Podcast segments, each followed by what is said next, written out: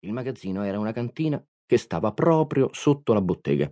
La Befana e Teresa dovettero fare non meno di venti viaggi su e giù per le scale per mettere i nuovi giocattoli in vetrina e sugli scaffali. Al terzo viaggio Teresa era già stanca. Signora baronessa, diceva fermandosi a mezza scala e levando il capo da un grosso fagotto di bambole che le riempiva le braccia. Signora, mi batte il cuore. Per fortuna, mia cara, per fortuna, rispondeva la Befana. Se non ti battesse più saresti morta. Mi fanno male le gambe, signora baronessa. Ma lasciale in cucina le gambe che riposino, tanto con le gambe non si può portare nulla. Signora baronessa, non ho più fiato. Mm, io non te l'ho rubato, mia cara. Ce n'ho tanto del mio. Davvero, la Befana non sembrava mai stanca. Vecchia com'era, saltellava su per i gradini a tempo di ballo, come se avesse una molla sotto i tacchi, e intanto non cessava di fare i conti. Questi pelle rossa mi frutteranno 200 lire l'uno, anzi, forse 300. I pelle rossa vanno tanto di moda adesso. Questo treno è una meraviglia. Lo battezzerò la freccia azzurra e voglio ritirarmi dal commercio se fin da domani non verranno i bambini a mangiarselo con gli occhi. La freccia azzurra era veramente uno splendido treno, con un fascio di rotaie che a stenderle tutte avrebbero fatto il giro della piazza, con due passaggi a livelli, la cabina per i manovratori, una stazione col capo stazione principale, un macchinista e un capotreno con gli occhiali. A starsene tanti mesi sepolto in magazzino, il treno elettrico si era ricoperto di polvere, ma la Befana, con uno straccio, lo ripulì a nuovo, facendo splendere la sua vernice, azzurra, come l'acqua di un laghetto alpino. Tutto il treno era verniciato di azzurro, compresi il capostazione, il capotreno e il macchinista. Quando la Befana gli ebbe tolto la polvere che gli copriva gli occhi, il macchinista si guardò attorno ed esclamò: Finalmente ci si vede! Ho l'impressione di essere rimasto per dei mesi sepolto in una galleria. Bene, quando si riparte? Io sono pronto. Calma, calma, intervenne il capotreno pulendosi gli occhiali nel fazzoletto. Senza il mio ordine non parte nessuno. Contate le righe che avete sul berretto, disse una terza voce, e vedrete chi è che comanda qua. Il capotreno contò le proprie righe, che erano quattro, e contò quelle del capostazione, che erano cinque. Poi sospirò, si rimise gli occhiali e se ne stette zitto.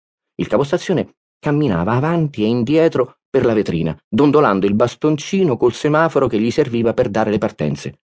Sul piazzale della stazione era schierato un reggimento di bersaglieri di piombo, con in testa la fanfara e un colonnello. Più a destra c'era un'intera batteria di cannoni, con un generale, pronto ad ordinare il fuoco.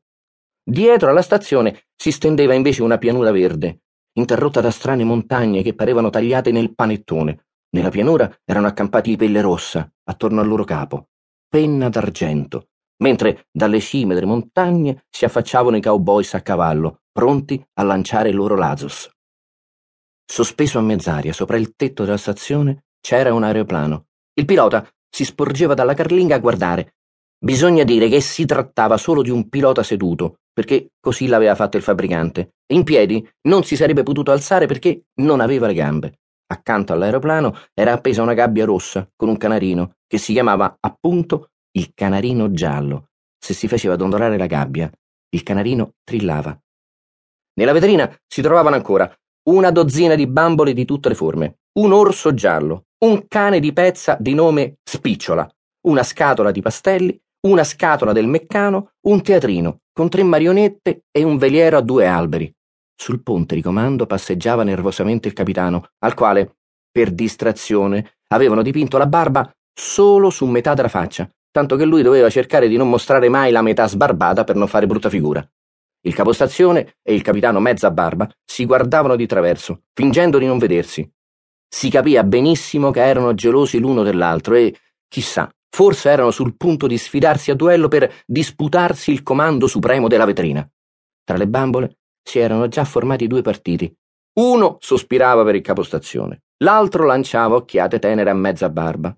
E solo una bambolina nera, con gli occhi più bianchi del latte, guardava il pilota seduto e nessun altro. Il cane di Pezza, accanto suo, avrebbe voluto abbaiare, scodinzolare, saltellare per la gioia, ma, ma non poteva farlo per tutti e tre, e non voleva scegliere un padrone solo per offendere gli altri due. Perciò se ne stava zitto e immobile, con un'aria un po' stupita, il suo nome era scritto in rosso sul collare. Spicciola. Forse si chiamava così perché era tanto piccolo? Ma successe qualcosa che fece dimenticare le gelosie e le rivalità. La Befana alzò la saracinesca e il sole entrò nella vetrina.